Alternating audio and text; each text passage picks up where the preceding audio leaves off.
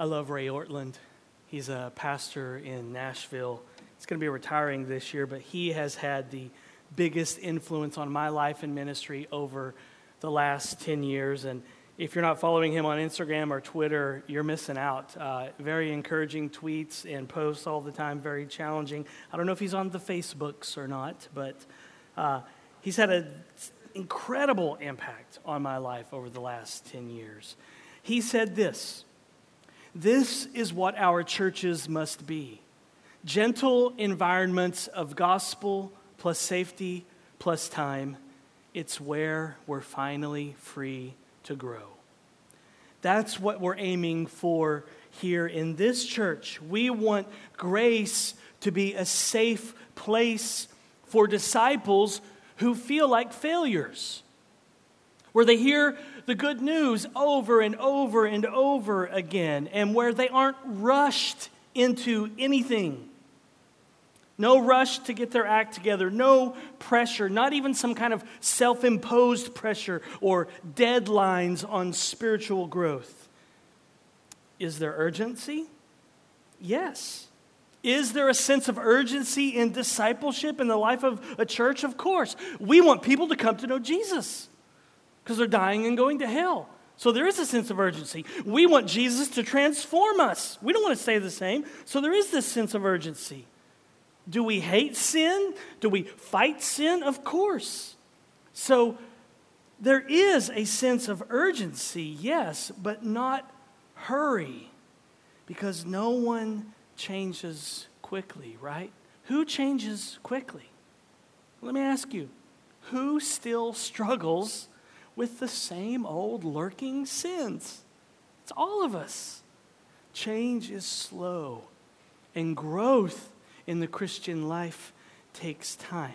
Sanctification begins at conversion. You are set apart. That's what that word means. You're, you're set apart and you belong to Jesus now. And then you begin this long road of transformation for the rest of your life.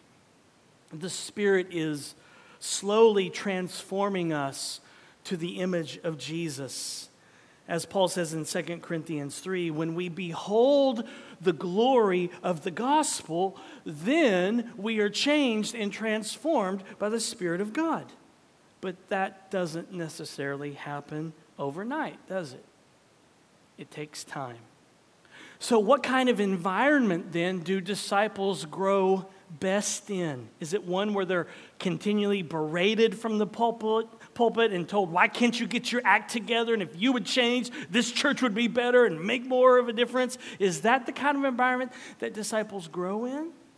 Or is it one that is safe and one where the gospel is everywhere? That's what we're shooting for here at Grace.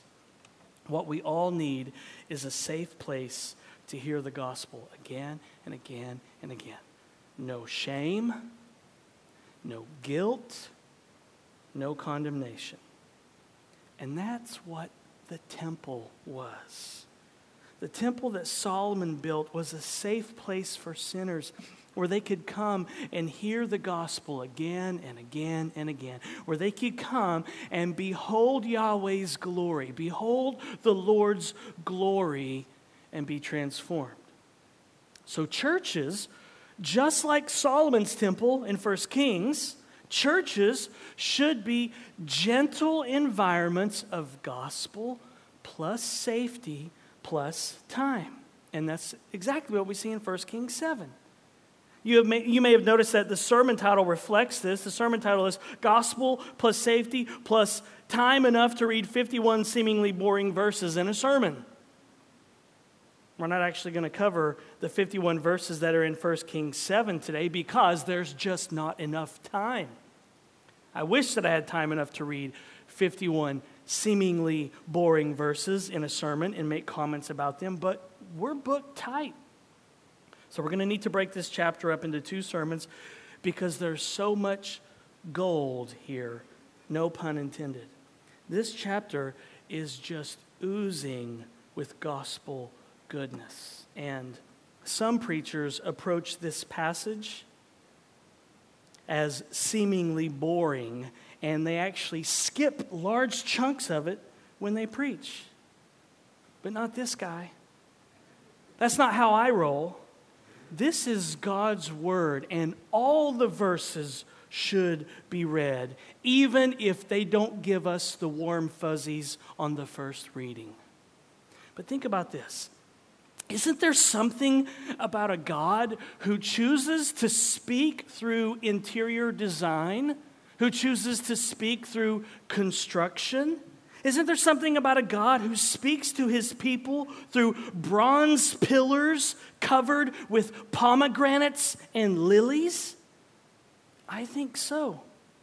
I want to know what he's saying. I want to know this kind of God. I want to get to know this kind of God who speaks like this. So, since we are limited on time, I'm going to break this chapter up into two sermons. And what we'll see in the first 22 verses today are two Hebrew names that you can repeat to yourself over and over and over again when you get overwhelmed with life or when you feel like a failure. I've done this before, and I did it a lot this week. It's very helpful, actually. So I hope you catch on and you remember these names, and I hope you do this after this sermon. Sometimes I just repeat these names over and over and over again to myself, and here they are. Here are the names Jachin and Boaz. Now, the Hebrew pronunciation of Jachin is actually Yakin, but we're just going to pronounce the J of the English translation, okay? Sometimes Hebrew names and words don't get carried over exactly, like, like the name Samson. Samson is actually Shimshon in Hebrew. I am not about to rewrite every children's curriculum and call it Shimshon and Delilah. Okay? Some names just get lost in translation and change throughout. So we're just going to say Jachin today instead of Yakin. So let's say them together. In fact, let's shout them together. Okay, you ready? Jachin and Boaz. You ready? One, two, three. Jachin, Boaz. Now, I'm going to explain what those names mean later, but you're going to want to write them down because you're going to need them someday. You're going to need to shout them one day. You're going to need to preach them to your own heart someday. Like, after you really blow it, you're going to need them. Or when you feel like you just can't go on one more day because life is so overwhelming, you're going to need them. And just to give you a little idea, a little sneak peek of what they mean, these two Hebrew names are telling us this about Jesus. Number one, Jesus is faithful when you are fickle. And number two, his power goes on full display when you feel like you can't go on one more day. That's pretty good news, huh? Who hasn't been fickle lately? Who hasn't been fickle in their love for their Lord lately? Who hasn't struggled to love someone in their life who's totally irritating them? Who, has withheld, who hasn't withheld forgiveness? Who hasn't yelled at their children? who hasn't been weak and felt like they couldn't muster up the strength to get out of bed and just make it one more day?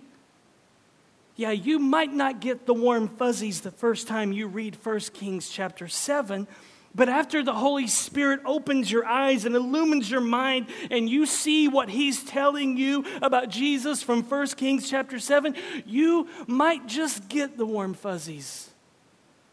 I mean, if you don't get the warm fuzzies after hearing that Jesus is faithful to you when you are fickle, and that his power goes on full display when you feel like you can't go on one more day, if you don't get the warm fuzzies hearing that about Jesus, then something might be wrong with your heart. You need to have your heart recaptured this morning, and the Holy Spirit is really good at that. So I'm just going to let him take over. I'll let the Spirit take over now. He's always been moving and working. I'm not letting him do anything, but you know what I mean. I'm going to let the Holy Spirit take over and let him go to work on your heart this morning. So buckle up, y'all. The Spirit might just do something crazy here today. And that's what the temple was all about. Solomon was building this temple so that people could see Yahweh's glory. They could see God's glory and have their hearts recaptured. It was a place where people could come and find shelter and find peace and be set free and feel safe, just like church is supposed to be. So 1 Kings chapter 7, beginning in verse 1, and hear the word of the Lord.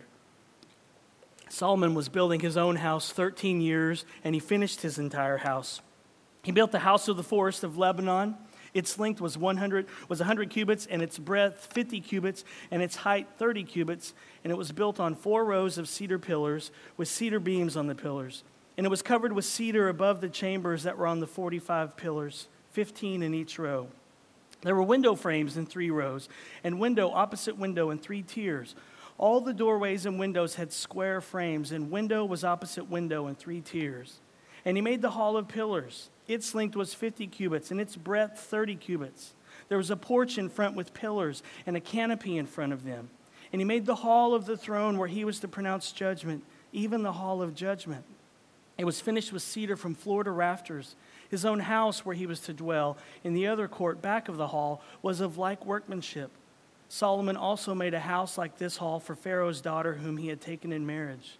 All these were made of costly stones, cut according to measure, sawed with saws, back and front, even from the foundation to the coping, and from the outside to the great court.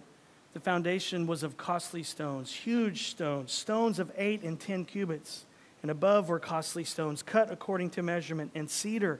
The great court had three courses of cut stone all around, and a course of cedar beams. So had the inner court of the house of the Lord and the vestibule of the house. Now, I know this doesn't get you all excited like reading a juicy gossip tabloid magazine or watching an episode of Cribs on MTV, if you're old enough to remember that show. Or for you even older folks, Lifestyles of the Rich and Famous with Robin Leach. But in this, in some sense, Solomon is, is giving us a tour of his crib, if you will. This is lifestyles of the rich and famous ancient Near Eastern style. And on the tour, Solomon takes us first to the house of the forest of Lebanon, which means absolutely nothing to you and me. But it is the Word of God. And when the Lord determines to speak to his people through a tour of Solomon's crib, then it would behoove us to listen. This place was likely called the House of the Forest of Lebanon because of the number and the sight of these cedar pillars. Lebanon was known for its cedar trees. When you walked into this area, the numerous cedar pillars reminded you of being in a forest, hence the name House of the Forest of Lebanon. Then Solomon takes us from there to the Hall of Pillars. This was probably a vestibule or a waiting area for what is mentioned next, the Hall of the Throne, where Solomon sat on his throne and made decisions in the Hall of Judgment. Again, these names may not mean much to us, but God decided that they should be in His Word, so we should slow down enough to read them, not skip over them, and then think about them. And then Solomon takes us to the palace that he made for Pharaoh's daughter, his wife. Now, I know it's one thing to see a tour of some house or some building like on HGTV. It's quite another to read it and to try to imagine it and to get excited about it. Even then, apart from some interior decorators who might be here, this is not necessarily a text that gets you excited, is it? This text doesn't necessarily give you goosebumps. I have never seen a coffee mug or a t shirt with any verses from 1 Kings chapter 7 on them. If you made a t shirt and you put the House of the Forest of Lebanon on it, people would probably think it's some indie band. I mean, it sounds like a band name, right? Dude, have you heard that new song by the House of the Forest of Lebanon? It's awesome. They kind of sound like Mumford and Sons. But God chose to reveal himself through this seemingly boring house tour, so we must listen. And we should be asking ourselves as we read these verses what does all of this mean? Why record all of this stuff about Solomon's house? Well, let me draw your attention back to 1 Kings chapter 6 verse 38, the last verse of the last chapter. It says this. He was 7 years in building it, the temple. Solomon was building his own house 13 years and he finished his entire house. Now, I'm not going to throw Solomon under the proverbial bus here because he spent more time building his house than he did uh, building the temple. Some scholars do that. Some scholars think that the point of the passage is that Solomon was too obsessed with his own house and therefore it took him twice as long to build it. Some scholars love thinking the worst of Solomon. Not me, not yet anyway. We'll think that about Solomon when we get to chapter 11, but what he's doing here in chapter 7 is just fine. So, is it a big deal that Solomon took longer to build his house than it did the temple? I don't think so. Is it a big deal that Solomon's house was bigger than the temple? I don't think so. And here's why the Lord Himself drew up the plans to the temple. David tells us in 1 Chronicles 28, verse 19, that the Lord drew the plans up and gave them to David and said, Tell your son Solomon to build the temple exactly like this. So, Yahweh, the sovereign Lord, was the master architect of his temple. Yahweh could have told Solomon to build an even bigger temple if he wanted, but Yahweh was okay living in a three bed, two and a half bath on a cul de sac on Maple Street. The Lord didn't choose to live in a mansion. And so, no wonder the author of First Kings writes it all down with excited detail.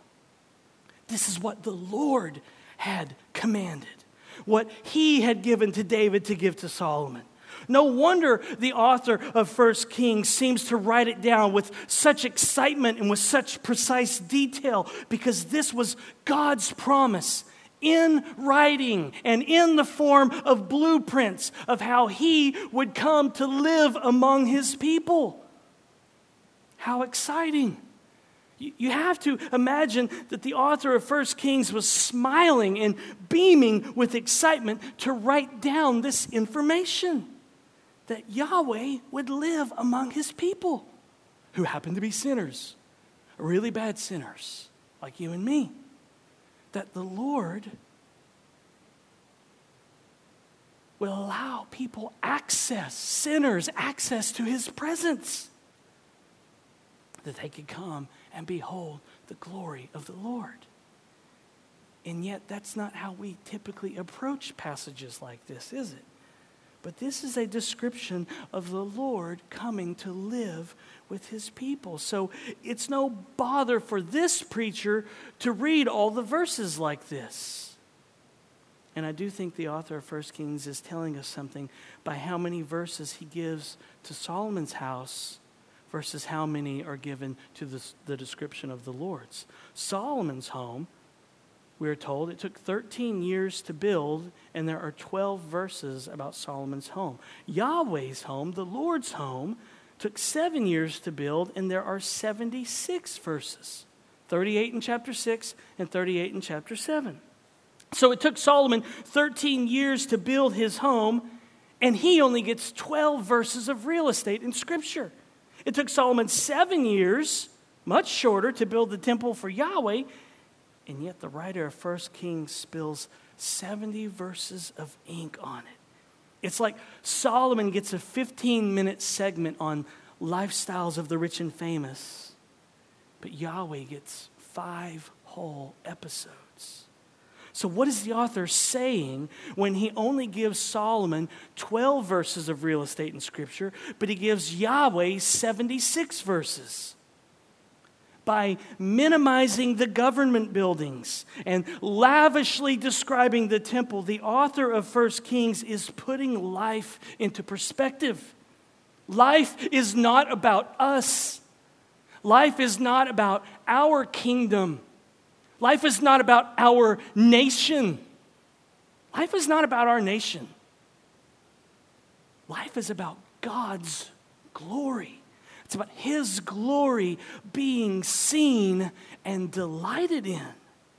And the author of First Kings wants us to see that more important than anything, more important than anything in the world, it's worshiping God. It's being in awe of Him that He saves sinners, that He saves sinners like us. It's being in relationship with Him through sacrifice, through substitutionary atonement, through what Jesus has done for us. Life is about enjoying fellowship and worship with God's people. It's about marveling that Jesus came to save sinners. It's remembering that God can't remember our sins and then celebrating that truth. That is to be our focus. And that's one reason the temple gets more real estate in these verses than the government buildings that Solomon built because governments and nations and kingdoms and policies and laws change and they come and go. But the steadfast love of the Lord endures forever. The word of God endures forever. His kingdom will never come to an end. America might not be around in 50 years. I don't know. His kingdom will never come to an end. His kingdom will be established despite our failures. And that's good news, y'all. His kingdom will be established and will be extended in this world despite our failures. And that's good news. And that's what we see next. Look at verse 13. And King Solomon sent and brought Hiram from Tyre he was the son of a widow of the tribe of Naphtali, and his father was a man of Tyre, a worker in bronze. And he was full of wisdom, understanding, and skill for making any work in bronze. He came to King Solomon and did all his work. He cast two pillars of bronze. Eighteen cubits was the height of one pillar, and a line of twelve cubits measured its circumference. It was hollow, and its thickness was four fingers. The second pillar was the same. He also made two capitals of cast bronze to set on the tops of the pillars. The height of the one capital was five cubits, and the height of the other capital was five cubits. There were lattices of checkerwork with wreaths of chainwork for the capitals on the tops of the pillars, a lattice for the one capital and a lattice for the other capital. Likewise, he made pomegranates in two rows around the one lattice work to cover the capital that was on top of the pillar, and he did the same with the other capital. Now, the capitals that were on the tops of the pillars in the vestibule were of lily work, four cubits. The capitals were on the top, were on the two pillars, and also above the rounded projection which was beside the lattice work. There were 200 pomegranates in two rows all around, and so with the other capital. He set up the pillars at the vestibule of the temple. He set up the pillar on the south and called its name Jachin. And he set up the pillar on the north and called its name Boaz. And on the tops of the pillars was lily work. Thus, the work of the pillars was finished. So, again, we encounter another detailed description of the temple. And even the most enthusiastic interior decorators and construction workers might struggle through these verses. So, what is the significance? And what is the theology of this portion of the text? What is it meant to convey? What could it possibly be saying to us that hasn't been covered already?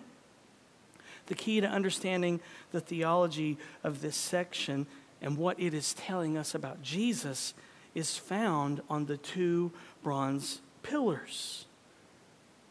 We're told in verse 13 that Solomon hired Hiram to be the project manager. This is not the same Hiram from chapter 5. This Hiram is an Israelite from the tribe of Naphtali, and he was quite the skilled artist. And so Hiram and Company built all the temple furnishings. And again, you can't help but sense the excitement that the author of First Kings has as he writes it down. He has spilled all this ink on all these temple furnishings. So Hiram and crew built the two bronze pillars that were at the entrance to the outside of the temple. You can see them in the picture there. One of them is cut away, so you can see inside the temple. But there were two bronze pillars on the outside, and these pillars stood about 35 feet up in the air, and they were hollow, so their function was not to support any structure. Their function actually was to recapture the heart of any worshiper who entered the temple area. Their whole point was to recalibrate the hearts of God's people as they came in to worship Him. So the two bronze pillars were decorative, but they weren't merely decorative. Rather, they were designed symbolically to remind the worshipers of two ideas as they entered the temple area. These two pillars would remind the worshipers of two things about the Lord, two things about Yahweh as they entered. When they entered the temple courtyard, their eyes would be drawn to these two pillars and the words that were written on each. They were designed to recapture people's hearts and to assure them of who Yahweh was. They spoke to each worshiper as they entered the temple area, and they said, Jachin, Boaz. So when you came in, you saw it. It's as if they were speaking to you. Jachin, Boaz. And so, what message were these two pillars speaking to the gathered worshipers? The answer lies in their names, as found in verse 21. Number one, Jachin. One pillar was named Jachin, which means Yahweh will establish. The name comes from the Hebrew word kun, which would be like a, a flashing neon light to any Israelite worshiper. They knew this Hebrew word. This was an important Hebrew word. It was used three times in 2 Samuel chapter 7 with the Davidic covenant, where Yahweh informed David that he would establish, that's the word kun, he would establish his throne forever. And it was also used four times back in 1 Kings chapter 2 where we read that Solomon's kingdom was, or his throne was being established. And so this word was pregnant with meaning and pregnant with hope. But why was this 35 foot tall bronze pillar named Jachin? Who names a pillar Jachin? God does. But why? Why does the Lord name a pillar Jachin? The idea behind naming this pillar Jachin, or naming it Yahweh will establish, is to remind the nation of Israel that Yahweh would be faithful to his promise to establish his kingdom through David's line. It was a reminder to the people as they came to worship at the temple that this whole thing was riding on the faithfulness of God and not on them. It was writing on the faithfulness of the Lord to his covenant promises and not writing on the faithfulness of God's people and their commitment to the Lord. It was all writing on the Lord's commitment to his people because our commitment to the Lord stinks. And so, how comforting is that? I don't know about you, but it is refreshing to me that all that we are doing here at Grace, at this church, it's not riding on me. And it's not riding on you. It's not riding on any of us. Jesus said in Matthew 16, 18 that he would build his church and the gates of hell would not prevail against it. Listen, a church can go through quite a lot with that promise. A church a child of God, a disciple, can go through a whole lot of suffering and go through a bunch of trials when they remember a Hebrew name like Jachin. Yahweh will establish. That's kind of the Old Testament version of Philippians 1 6. He who began a good work in you will be faithful to complete it. The pillar named Jachin reminded an Israelite every time they entered the temple courtyard that God was in control, that He was sovereign, that He was faithful, that He would establish David's line, that He would establish His kingdom, and that He would keep His promise. Of course, we know that Solomon and the many kings that followed him failed and the nation did go into exile. So, what a reminder to the original audience as they read 1 Kings chapter 7. They were hearing about a bronze pillar that many of them had never seen before. And they were hearing that God is faithful to his promises, faithful when his people are fickle. And boy, were they fickle. They got deported to Babylon because of their sin, because of their rebellion, because their commitment to Yahweh stunk, and because they chased after other lovers and other gods. They were fickle. And yet, they could have hope in exile that Yahweh would keep his promise and establish the throne of David, even though they were dealing with the consequences of their sin. And we know that God did keep his promise because the ultimate Davidic king did come one day, namely Jesus. And so now we can look back at the pillar named Jachin and be reminded that God kept his promise by sending his son Jesus, who loved us and gave himself up for us a fragrant offering and sacrifice to God, as Ephesians 5 2 says. And people think 1 Kings 7 is boring. No way. You just have to do a little work to read, read some commentaries, read some books, think, mull it over, pray, and the Holy Spirit might just show up and give you the warm fuzzies because he tells you once again what Jesus is like. He's faithful, he's trustworthy, he's good, he's kind, he's gentle to sinners like us. The other bronze pillar was named Boaz, which means in him is our strength, or in Yahweh is our strength. The idea, of course, is that the king and the nation of Israel would have to rely on the strength of Yahweh to survive. And when you are told that Yahweh is your strength, what does that imply? That implies that you are therefore weak. If Yahweh is strong, then you are weak. When a bronze pillar reminds you that God is strong, that bronze pillar expects you to make the connection that you are weak. Nothing like being humbled right when you come into the temple, huh? Nothing like being put in your place right as you enter church. You're weak. Being told that you are weak and you can't do anything in your own strength is a gift being confronted as you come in to worship the Lord and being told that you're weak and you can't do anything in your own strength is a gift from the Lord. It may sting when you hear it, it may unsettle you, especially if you're prideful or cocky. It will humble you, but it just might be the thing that sets you free.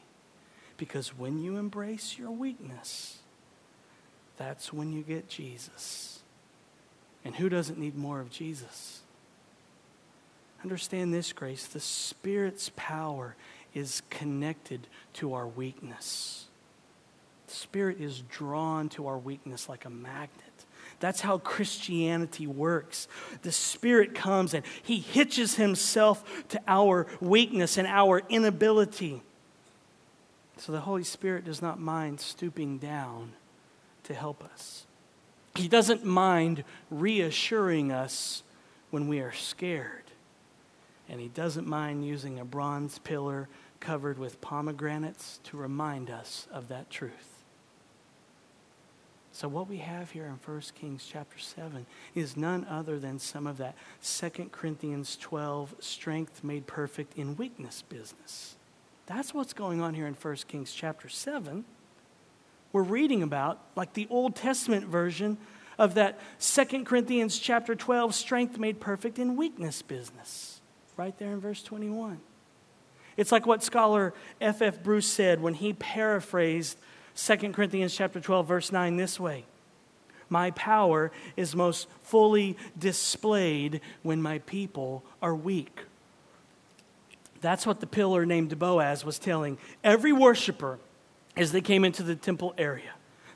Boaz, the bronze pillar, was saying, psst, Yahweh's power is most fully displayed when his people are weak. Hey, that's you. I'm talking about you. Connect your weakness to his power, buckle up, and hold on.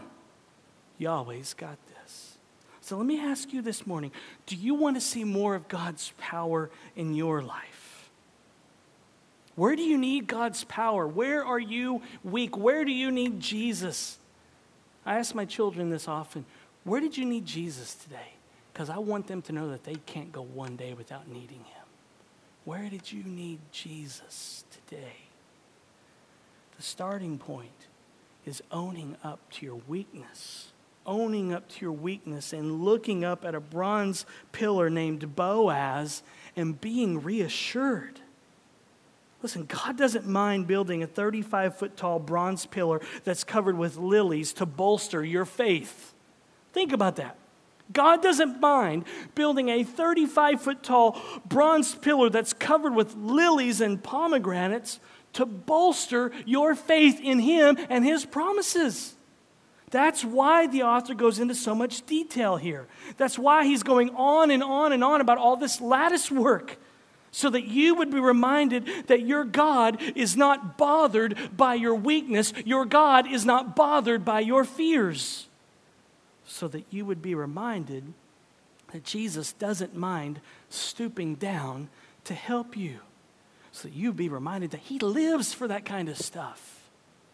So, where in your life do you need to be reminded that His power is most fully displayed when His people are weak? Where do you need to be reminded that His power goes on full display when you feel like you can't go on one more day? Where are you weak? What are you unable to do in your own strength? Where do you need the Spirit of God to empower you? Where have you been relying on your swagger to get things accomplished? That's what Boaz is asking you today. Being acutely aware of your weakness is the starting place. That's how you get strength. That's how Jesus gives strength. That's how you're able to go on one more day when you feel like you can't go on one more day when you open your eyes and look to a bronze pillar and you feed on Christ by faith. One scholar believes that the names Jachin and Boaz were actually inscribed on the pillars so that the worshiper saw and could read these names to remind them that Yahweh was faithful and powerful. And so we have two names to signal something to the people. Two names, Jachin and Boaz, to remind God's people about the God they serve. When a worshiper would enter the temple area, these two pillars sent out a message Jachin, Boaz, Jachin, Yahweh is faithful when you are fickle. Boaz, Yahweh's power goes on full display when you feel like you can't go on one more day. What are these verses telling us about Jesus? That Jesus is faithful when you are fickle, and his power goes on display when you are weak. The author of First Kings is beaming. He's so excited to tell you this about your God that Jesus loves to reassure his people. Jesus loves to show up in the middle of your weakness and in the middle of your pain, and in the middle of your struggle, and in the middle of your sorrow, and in the middle of your sadness, and speak a word of promise. God loves to stoop down and help his children. And he doesn't scold us, and he certainly doesn't shame us. Jesus comes and he whispers promises so that we can hang on for one more day or hang on for just the next 20 minutes because sometimes life is like that. All you can do is hang on for the next 20 minutes, for 20 minutes at a time, and that's okay. Jesus doesn't have back problems. He is totally comfortable bending down every 20 minutes to whisper a promise to your heart. He doesn't mind stooping down and whispering, Jachin, Boaz, Jachin, Boaz. And when you're stressed out and you feel like life is out of control, just pause and tell yourself, Jachin, Boaz. When you can't sleep at night and you're tossing and turning because you're worried sick, just pause and tell yourself, Jachin, Boaz. When you have totally lost your appetite and you are absolutely sick to your stomach because life is so overwhelming and you don't know what to do about some situation that you are in, just pause and tell yourself, Jachin, Boaz. There's something about God's sure promises that have a way of stabilizing you when all hell breaks loose. And simply repeating those two Hebrew names can help you with that. So why not give it a try? Let's shout them together one more time, shall we? You ready? Here we go. One, two, three. Jachin, Boaz. There's something about God's sure promises that can keep you from losing your marbles. There's something about God's sure promises that were stamped on two bronze pillars that you can read about in a chapter that some people say is boring. God's promises love to shine like a blinking neon sign in the middle of a seemingly boring chapter. How practical is this? Who doesn't need to be reminded of this often? Two truths about our God that we need to be reminded of continually. I mean, think how differently your life would be if you constantly reminded yourself that God is faithful to his promises and that he alone is the true strength of your life. It's beholding Jesus that transforms weak and fickle sinners. The two pillars presuppose that you are going to the, come to the temple every week, that you're going to come to church every week, and chances are you are doubting God's promises and you are weak and you feel like you just can't go on. The two bronze pillars here that we're talking about presuppose that you are going to come to church every week, and chances are you are doubting God's promises and you are so weak you feel like you can't go on one more day. The two pillars just assume that when you show up to worship Yahweh, the first thing you need is an injection of hope. Boaz and Jachin greet you as you walk in the front door, and they remind you that God is faithful and his power is made perfect in your weakness.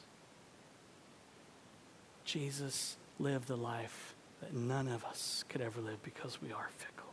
And he died the death that we all deserve because we're fickle sinners. And God raised him from the dead. He was delivered up for our sin, and God raised him for our justification so that we could be declared righteous. Jesus came for losers. Jesus came for failures. Jesus came for people who can't get their act together. Jesus came for fickle people. He came for rebels. He came for sinners who have rebelled against him. He came for people who were too weak, too lost, and too dead in their sins, they just couldn't find their way home.